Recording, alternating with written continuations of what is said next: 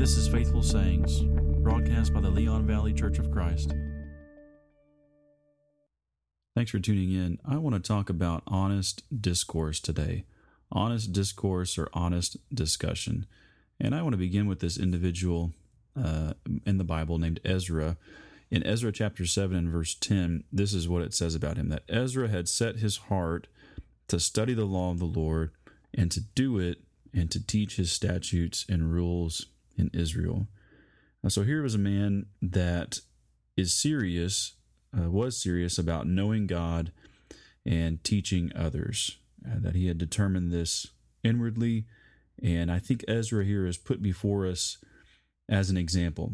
God singles him out as a model student, a model reader, um, and doer of God's word. He wasn't just content to let this be stored up in his mind and heart. No, he he wanted to do something about it. The second part of that verse says.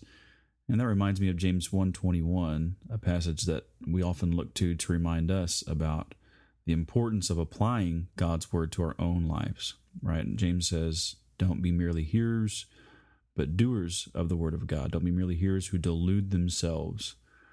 Uh, and that's a, and it remains an important lesson for us today.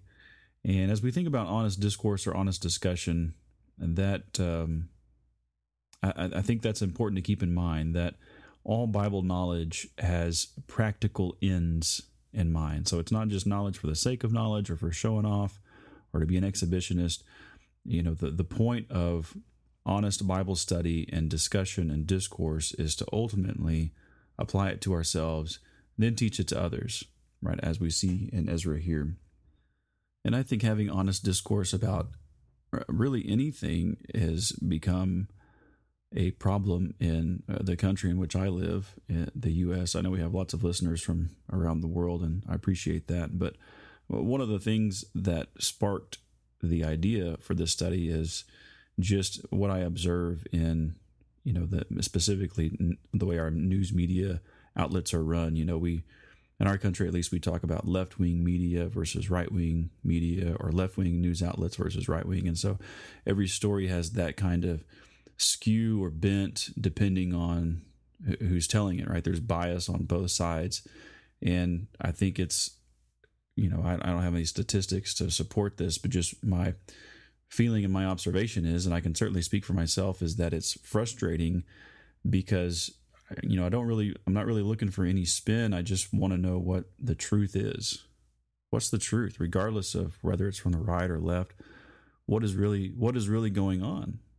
What is, what is the reality of the situation? So, that thought that I had and the observations that I made uh, about what's going on kind of prompted this study about just simple honesty and in our discussions not just about politics, but any and everything. And that's this is really ultimately a spiritual issue. It's not just a uh, you know a political leaning or political way of thinking. That's the problem with discourse.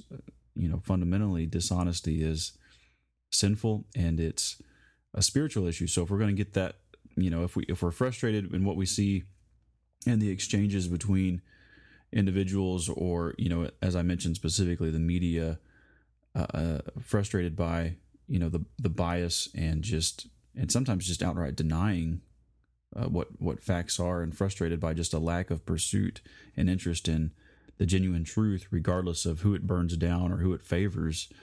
Uh, the the way to combat that effectively is first of all as it, individuals have a desire for truth in regard to all things uh, and then you know use our influence uh, to try to engender that in, in others.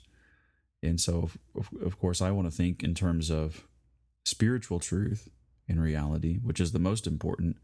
And that in turn will affect every other facet of life and every other relationship and how we talk to our spouse and how we talk to our kids and coworkers and how we treat, you know, strangers that we come into contact with. And, and you know, and that is the way ultimately to, I, I think, most effectively combat dishonesty uh, you you defeat sin by exposing what it is through the Word of God, and then resolving within yourselves, each of us resolving within ourselves to be satisfied with nothing but the truth, and and resolve within ourselves to to be honest first with ourselves and then with everybody else.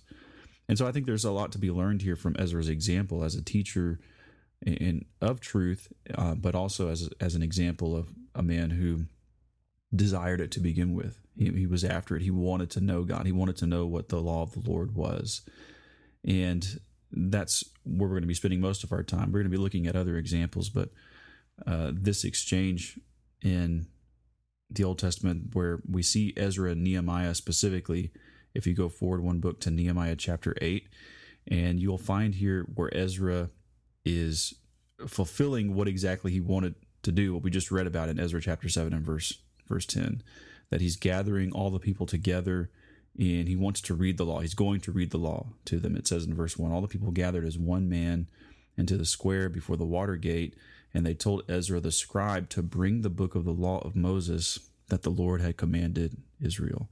So we have a teacher, we have an audience, and we see, we, we already know that Ezra, of course, esteems the word of God and loves the word of God and wants to know the word of God and teach it to others.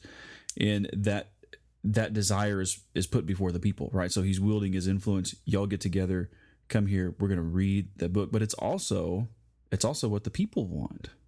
It's also what the people want. And so I think therein is a lesson for us about honest discourse is that both sides, whoever's involved, both have to have those that that desire and both have to have pure motives. Sometimes we can trip ourselves up, uh, you know, when teaching others because we're trying to think of creative or clever ways to persuade them when really all the persuading power we need is in the word. And what we have to worry about primarily is our, our own motives and that's what we should be uh, should be examining is okay am i coming into this with pure motives or am i just trying to remember bible knowledge has practical ends in sight. It's not about showing off or trying to prove that you're creative and clever or win it or even winning a debate it's just about establishing okay what is what is the truth?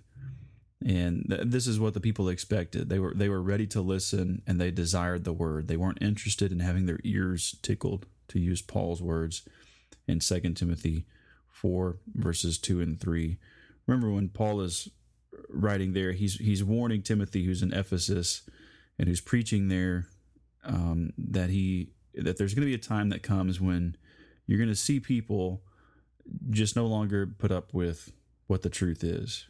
And he says, he, he tells them there in, in chapter 4 to preach the word, verse 2, and to be ready in season and out of season, and to reprove and rebuke and exhort with complete patience and teaching. He says, The time is coming when people will not endure sound teaching, but having itching ears, they will want to accumulate for themselves teachers to suit their own passions and will turn away from listening to the truth and wandering often into myths. But as for you, always be sober minded, enduring suffering, do the work of an evangelist, and fulfill your ministry. And that that's such a, a huge commentary, I think, on so many things, wherein you have folks who just who are in these echo chambers and they want to stay in their they just want to stay in their echo chambers they want people to validate them and to coddle them and console them and you know don't tell me what the truth is especially when the truth is going to offend me or convict me or expose me. I don't want to hear it. That's not going to tickle my ears to use again Paul's expression. So that's not that's not who we want to be, right? We we want to just whatever the truth is, no matter how much it's going to hurt or what it's going to cost me. I need to I need to know what it is because there's too much at stake spiritually, and uh, and that of course that's going to bleed out into every other facet and relationship of my life uh, even to the to the extent that it has national implications, right? And uh, I, again, I'm persuaded that's what we see playing out before our very eyes. So this is the audience we should be. We want to be the ones who are eager to hear the word, like we see those examples in Nehemiah 8 and places like Acts 17 being held up by the Holy Spirit as those who uh, who are hungering and seeking the word and eager to receive it with uh, with diligence. Um, and secondly, Ezra and others were explaining the word. So you know it, it can't stop with desire. Obviously, we, we know that we gotta we gotta move forward. So let's go back to Nehemiah chapter eight and just keep reading there for a few more verses. So we know Ezra gathers the people. He has the law. That's what the people want. That's what he wants. And so, verse 2, he brings the law before the assembly, men and women and all who could understand what they heard on the first day of the seventh month. And he read from it facing the square before the water gate from early morning until midday in the presence of the men and the women of those who could understand. And the ears of all the people were attentive to the book of the law. Uh, so that's that's tremendous. I don't know specifically, you know, what Ezra was reading, if he just read Deuteronomy, if he's reading Genesis through Deuteronomy, but he's reading a long time from noon until midday. So he's reading for hours. And so we don't have a whole lot of details about what the process entailed, but Ezra is assisting the people. The people are listening. Ezra is explaining uh, to to give the sense. If you drop down to verse 8 there's a so ezra you know just to be clear he's not acting alone there's several other individuals who are with him who are um, reading and explaining uh, verses 5 and 6 and ezra blesses the lord the great god and the people answer amen. And they bow their heads and they worship with their faces to the ground. And then you get several other individuals named. And it says they help the people to understand the law at the end of verse 7 while the people remained in their places. And they read from the book from the law of God clearly, and they gave the sense so that the people could understand the reading. Right. So now we see the effort being made here that there's some assistance from from Ezra and these other these other guys explaining the word essentially and, and giving the sense. And you see also the humility of the people as they're they're bowing down and they're they're worshiping here. And I think this is what Philip did for the Ethiopian. You know, if I'm thinking of a New Testament parallel of what Ezra and these other guys are doing for the, the people here in this context, in Acts chapter 8, remember when Philip the evangelist is uh, in, in Jerusalem and there's, you know, tons of Jews from all over the world there at that particular time of year, the, around the time of Pentecost. And Philip is, um, he finds this Ethiopian uh, he's a he's a treasurer. He's a, a, you know an official within the Ethiopian government, and he's reading from the book of Isaiah in Acts chapter eight. And Philip finds him and begins to explain to him uh, what it means. That the passage says that beginning with that text, Philip preached Jesus to the Ethiopian. And when when you look at that exchange between those individuals, again, you see Philip, of course, wanting to do that, desiring that, and he himself being a student of truth and a follower of Christ and then the Ethiopian also, at this point, still ignorant of of Jesus until Philip uh, teaches him. Uh, you you still see that same hunger for truth. He says, "Who does the prophet speak of?" As he's reading Isaiah fifty three, who does the prophet speak of? Himself or some other man? Right. So the the Ethiopian wants to know. He has no knowledge of Jesus. He has uh, what he wants to know what the fulfillment of this prophecy is, and he simply lacked opportunity to see it and make the proper application, and that's where Philip comes in. So you have this beautiful marriage of uh, student and teacher both having a common desire for truth and then arriving at it um, together, helping each other get the sense or the the understanding, work, working together to to arrive at at truth. So like Ezra, Philip found somebody who not only respected the word but was attentive to it. Verse three is what the, new, the I'm reading from the ESV today actually. In Nehemiah eight and verse three, it says that the ears of the people were attentive, attentive to the law, and so they're um, they're listening reverently, just as I'm sure the Ethiopian did, and and remember the end, the culmination, the end of that story, that exchange in Acts chapter eight is the Ethiopian obeys, right? So there we see that again, that practical application that's in view there it's not just truth for the sake of truth and arriving at it and just so we can feel better about ourselves. No, there's there was something that needed to be done. Uh, there was a response that had to be re- be made to the truth, right? But that requires first humility and reverence and a willingness to be attentive and respectful, as we see in verses five and six and nine.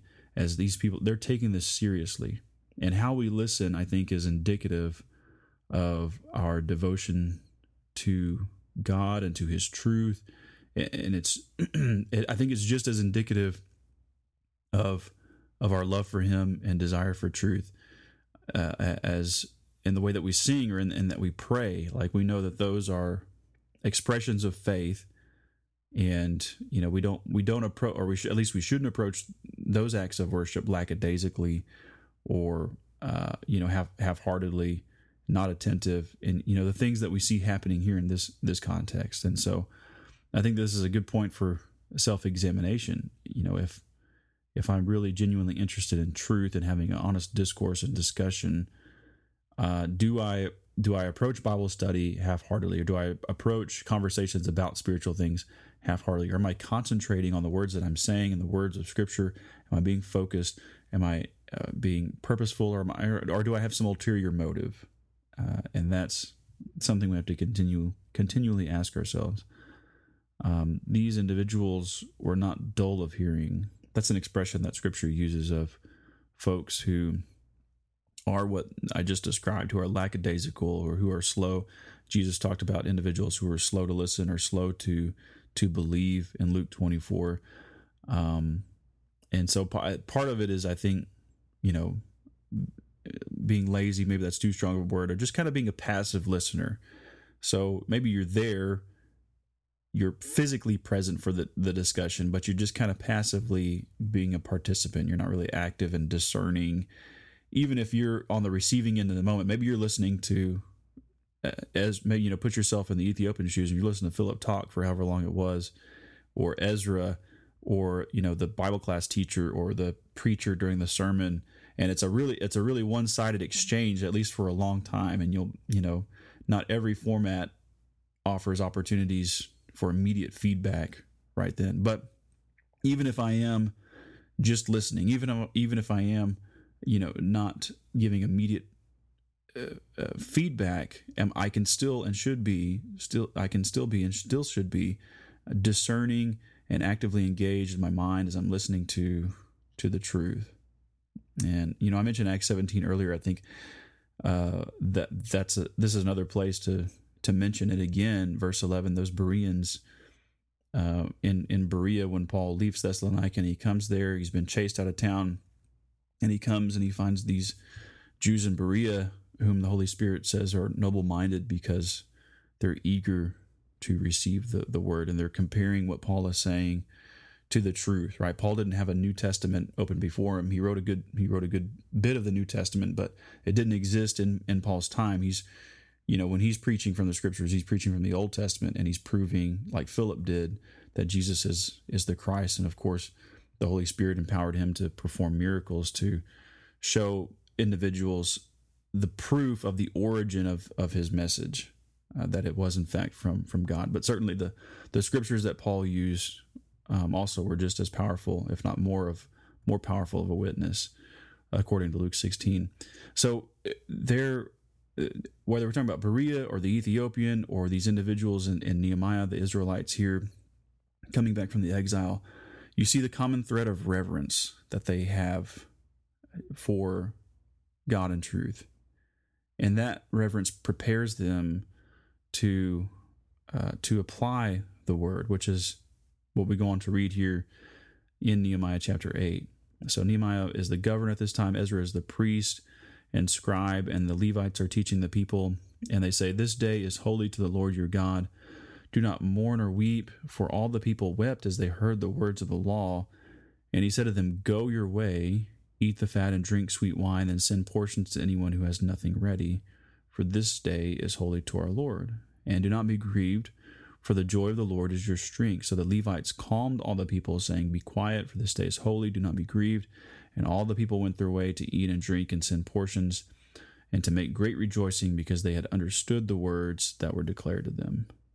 Okay, so you know, so we're moving forward from you know, proper attitude, listening, receiving the word reverently, and now it's time uh, to put it in the practice. And that's what we see here, and the people are having a very, excuse me, emotional response to uh, what they're hearing, what they're hearing as well. You know, Ezra and company, they weren't afraid to get specific and call the people to action as a result of what they were saying. Right? I mean, you as you we talk about reading the audience, and we read each other as we're as we're having discussion. Okay, how how is the how am I responding to the message? How is this individual responding to the message, uh, the, the the truth. you know, the people in Acts chapter 2 also had a very emotional response because they understood the gospel that Peter was preaching and they knew that they were not okay. They they that their lives were not in line with what the truth was about Jesus specifically. And so the, the verse 37 says they were cut to the heart by the things that Peter was saying and they wanted to do something about it. And so that's the very next question that they ask, what are we going to do? And you see the very same thing happening here in Nehemiah chapter 8. Right, that the people are upset and and they're having to be consoled, but the way that they're consoled is not in, like in this artificial, you know, just you know, just feel better, it's okay, you know, pat on the head type, of way. No, the priests and Nehemiah and Ezra say, "You go, go do this and go do X and go do Y and Y and Z." um, it was a call to action, and there there is um, consoling in in doing that. That's how the the um, the conviction is. I don't want to say uh, cured, but the appropriate response. And you know the the in Acts chapter two, when those people were cut to the heart and they wanted to know what to do, again, Peter doesn't just artificially console them. The very next thing he says is, "Okay, you need to repent and you need to be baptized, every single one of you, for the forgiveness of sins. Then you will have the gift of the Holy Spirit, which is salvation that he's been preaching to them through Jesus Christ. Right? So those people were ready to to act and they understood they needed to act, just like here in, in Nehemiah chapter 8. And so the the consolation and the peace and the comfort is found in obeying the truth, not you know just saying, okay, I know I know the truth and I should feel better about it now. Uh, no, when we know that our lives are not being lived in accordance with the truth, when then there's, it's time for change, and and that's, you know, that that has to happen continually. Uh, but it won't if there's not a continual desire and a continual willingness to listen to truth and to seek it out. You know, as as teachers and students, everybody should be a student of the word right? And sometimes we're in the teaching role or the student role, or those go back and forth in the same conversation. Uh, so you know, wherever we are, we want to we want to read the truth and explain the truth and apply the truth for ourselves as we're studying with one another and as we're talking about these things. So we're you know, it's continually checking our motives and evaluating ourselves as we are investigating the truth and, and learning the truth. Only the gospel has the power to convict and save people and and engender faith. Faith comes through hearing that word, right? Romans 10 and verse 17. And so there's there's power even in reciting the word of God, just reading it together. In 1 Timothy 4:13, this is what Paul tells Timothy he needs to do. He says, "Don't I think he says pay attention um, to the reading or give attention to the reading." Let me turn there real quick and just make sure 1 Timothy 4 in uh, verse 13, he says, Until I come, devote yourself to the public reading of Scripture and to exhortation and to teaching, and do not neglect the gift which you have. And he goes on to talk about the, the prophecy, gift of prophecy, I guess, that um, which was given to you by prophecy, rather, when the council of elders laid their hands on you. So, you know, as he's encouraging the young man to to teach and to preach, uh, you know, as he does in Second Timothy that we read just a moment ago, he also says critically give or devote yourself, the ESV says, to the public reading of Scripture. Like we can't neglect that. You know, sometimes I think the light switch. You know, we kind of flip the light switch when maybe a passage is read that we know that we're familiar with, and uh, we, you know, we just yeah, yeah, I, I know that. Instead of okay, yes, I've heard that before, but I need you know, but what what could I possibly be missing, right? So, you know, flipping the light switch is how we become a a passive listener right? That's that is being dull of hearing, right? Instead of being discerning and active, and um, even if it is something that we've heard thousands of times before, you know, passages like Second Peter two remind us. Uh, at least I think it's Second Peter two, maybe it's Second Peter one and verse twelve, where Peter says, I, I know you know these things and you're established in the truth. He says, but I'm going to take it upon myself to always remind you before my departure so that after my departure you'll be able to call these things to mind and so you know he's saying yes you know them you're established in them but we're going to talk about it anyway because it needs to be drilled into us so that we can recall it even after our, our teachers are gone. And so we have to seek each other out to read the word, reinforce the word in our lives, and engage in, in fruitful discussion about the word. Uh, even if a lot of those discussions are just repackaging, most of them are going to be repackaging of things we've talked about and discussed hundreds of times before, but we still need it. We need to be nourished on the words of the faith. And so, as I think another point that's important to make as we're talking about this is that as we're engaged in these discussions, spiritual discussions, religious discussions, uh, Bible talks, that you know maybe there's some questions that are asked, or maybe the the conversation takes a turn in, in a direction that is not going to be fruitful. And I think that it's I, I believe it's certainly okay to to call that out when that happens and uh, not go down rabbit trails that that ultimately aren't going to take us anywhere or or help us in any practical way in our obedience to the truth and our knowledge of of the truth. So let me give you an example. What I you know in Luke chapter twenty for for instance, or or in many other examples wherein Jesus's enemies, uh, many of the Pharisees and Sadducees and other sectarians would come to him, and rather than ask questions to you know for growth and for progress or to come to a deeper understanding of who he was and what he was teaching their motive was simply to ask a question to trap him to try and trip him up and make him look foolish or try to confuse him or confuse the people. So it wasn't it wasn't genuine right? So there when but jesus of course sees through all of this and in luke chapter 20 you remember specifically in regard to a question about John's baptism. So they so they come to Jesus and they have a question. They say, "By what authority are you doing these things? You know, are you teaching these things?" And I forget what um, specifically he may have just performed in in Luke twenty. And he says, "I'll answer you if you can answer this question." And he says, "John's baptism was it from heaven or was it from men?" And you know they they don't immediately answer. They they they huddle together and they say, "Well, if we say," they start reasoning amongst themselves. They say, "If we say it was from heaven, then Jesus is going to ask, why didn't why didn't we believe him? Right? Because a lot of the Pharisees, according to Luke chapter seven, says rejected God's purpose for themselves, having not been baptized by by John. Right? So John was a true prophet, sent to baptize by God, prepare, make straight the way for the uh, for the Lord. And so they they realize this that if they answer in this way, Jesus is going to call them out and expose them in that regard. And then they say, well, if we say it was from men, well, then we're going to invoke the wrath of the people because everybody else, you know, the populace at, at large knew that John was a true prophet. And and so they're caught between this rock and a, and a hard place. Jesus is asking them a simple question, right? But they can't muster the honesty needed to come clean about who they are and what they think. And so they just say, well, We don't know.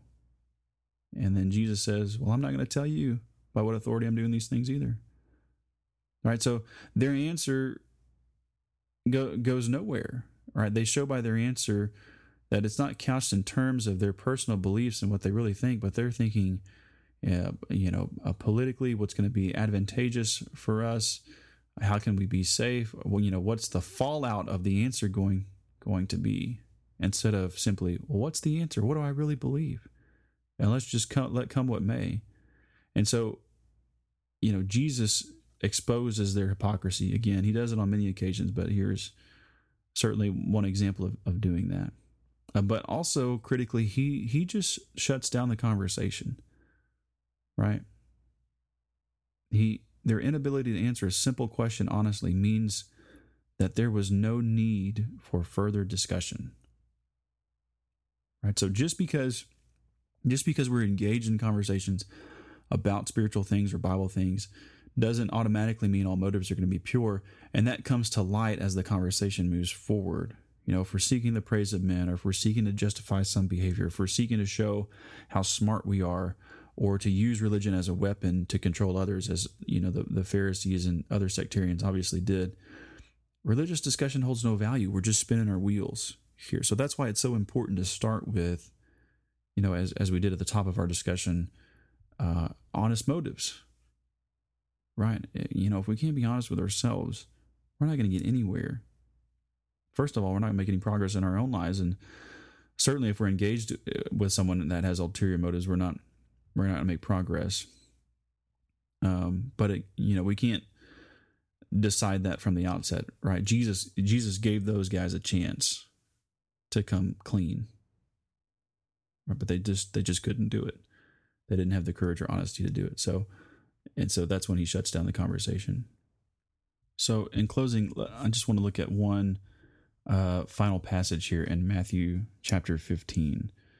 I think that reinforces, you know, really the, the main point of this whole this whole discussion as you know, Jesus was teaching in in parables. That was often his preferred way to communicate truth and and teach people about the kingdom of God or the rule of God and how they needed to to respond.